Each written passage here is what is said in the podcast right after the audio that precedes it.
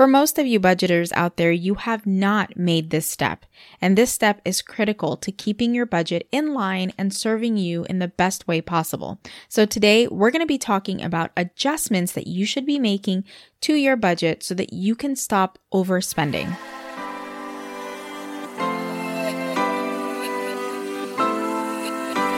Hey there, and welcome to the Marshmallows and Money Podcast. I'm your host, Gina Zachariah. I'm a wife and mom of two, a personal finance educator, and a debt free money saving ninja. I'm here to help you navigate this world of money so you can afford the life you want. So, I'm breaking down dense money topics and translating them into easy to digest action steps so you can easily implement them into your life right after every episode. Grab a coffee or beverage and let's chat about money. Making budget adjustments is a requirement to maintain an effective budget that actually works. And knowing when to make proper budget adjustments is key to long lasting success with your money because there will always be times when circumstances in your life change. And your budget needs to reflect those things and be flexible enough to withstand those changes. A couple of years ago, I sprained my ankle. Not the type of sprain where you just twist your ankle, it gets swollen, and a couple of days you're walking again. Nope, it was a grade two sprain, meaning I actually tore two ligaments. Yeah, I know, fun times. Long story short, the reason why I'm telling you about this is that when I sprained my ankle, my budget actually took a major hit. The reason? Well, I wasn't able to stick to my budget. Our grocery budget was being used for takeout, and takeout is so much more expensive. So the amount that should have lasted a month only lasted about a week or two, if that. We were eating out so much nearly every single day for about three weeks that my spending was out of control. No kidding, my husband was so busy taking care of me and the girls. He was also driving me to and from work each day, and given that he only knows how to make three or four breakfast items, eating out just seemed easier than eating scrambled eggs every day. It felt like we were hemorrhaging money with no end in sight. I was really stressed out because I knew that in the short run, we were going to be fine, but in the long run, we were robbing ourselves blind. You have to understand the way that I set up my budget is usually very particular. And I have things set in place for every single dollar. So if I'm taking money that is way more than that category, it has to come out of somewhere and likely it's being taken out of areas where we invest and save. So I knew that the only way to fix this was to make budget adjustments really quickly so that I can avoid major issues down the road. I know our budget wasn't working at this point. The house was a mess. I felt frazzled. So here are the budget adjustments that I decided to make. Step one, checking the damage. The first thing I did was check my credit card balance. It's like when you binged on food and immediately check the scale the next morning. Of course, in the case of weight, the scale the next day is very inaccurate.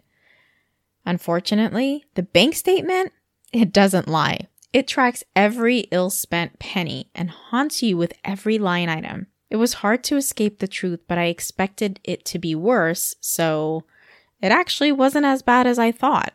Knowing where I stood, though, helped me understand how to move past it and make better choices immediately. It's important when you fall off the wagon that you come to grips with how well or how bad you're doing using actual real figures because math doesn't have emotions.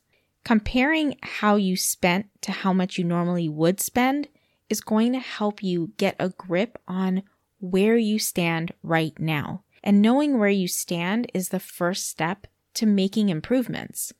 And this isn't a way to judge yourself. This isn't something that you should take as evidence that you're a failure or make yourself feel bad for what happened in the past, even if that meant it was yesterday. What it's supposed to do is allow you to move forward in a positive way. When we know where we stand right now, we know what's not worked and what has worked. And then we can start multiplying the things that have worked so that we can move forward and progress past where we are right now. Step two, I started planning with a budget. Look, that sounds ridiculous because I'm talking about my budget right now. But what I'm saying is I created a new budget. We had to plan out our week and make adjustments based on what was happening in the season of life that we were in right now. Because it's not realistic to have our prior budget plan. It no longer sits with what we are actually living through. So I had to create a new meal plan. I needed to create a new budget. I wrote out a shopping list and I sat down with my husband and we figured out what we were going to need in the immediate future, meaning this week and the next week.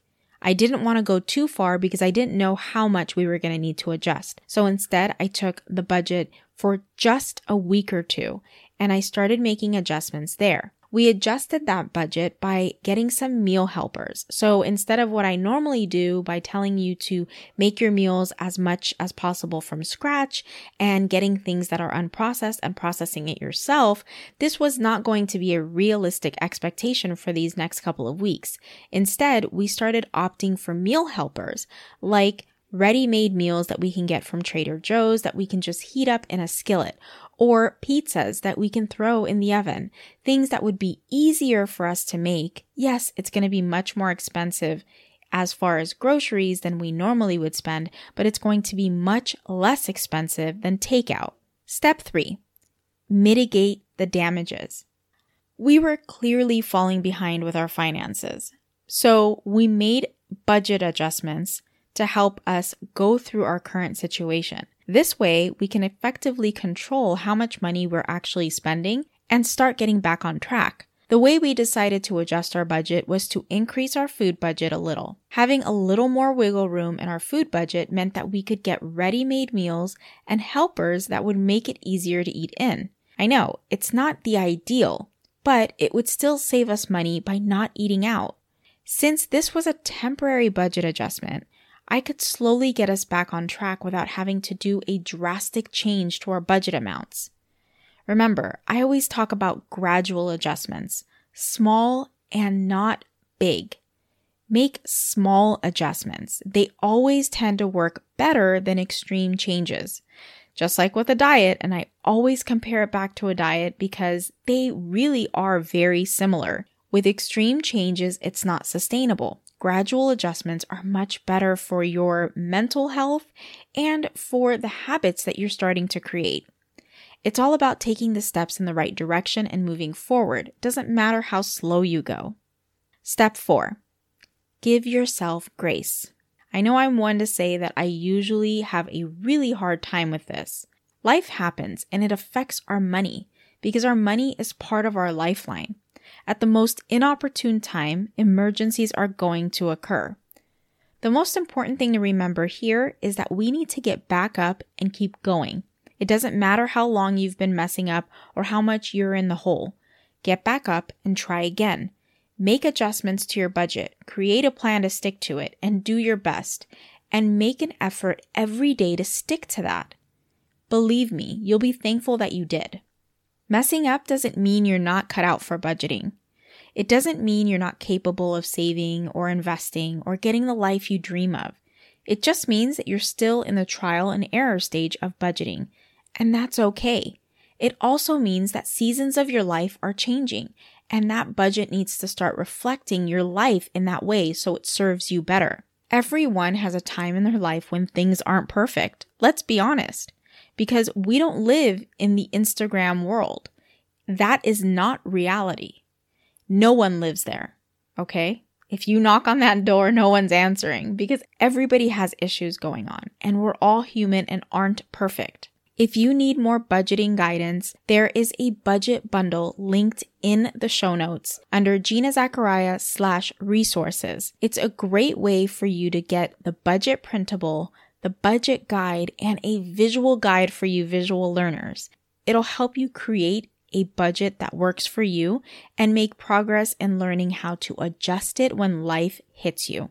The message I want to drive home today is that budgets are meant to be adjusted as needed. They are supposed to be a living, breathing document that reflect your life. And that doesn't mean your life in the next year and your life in the next month your life as it stands right now.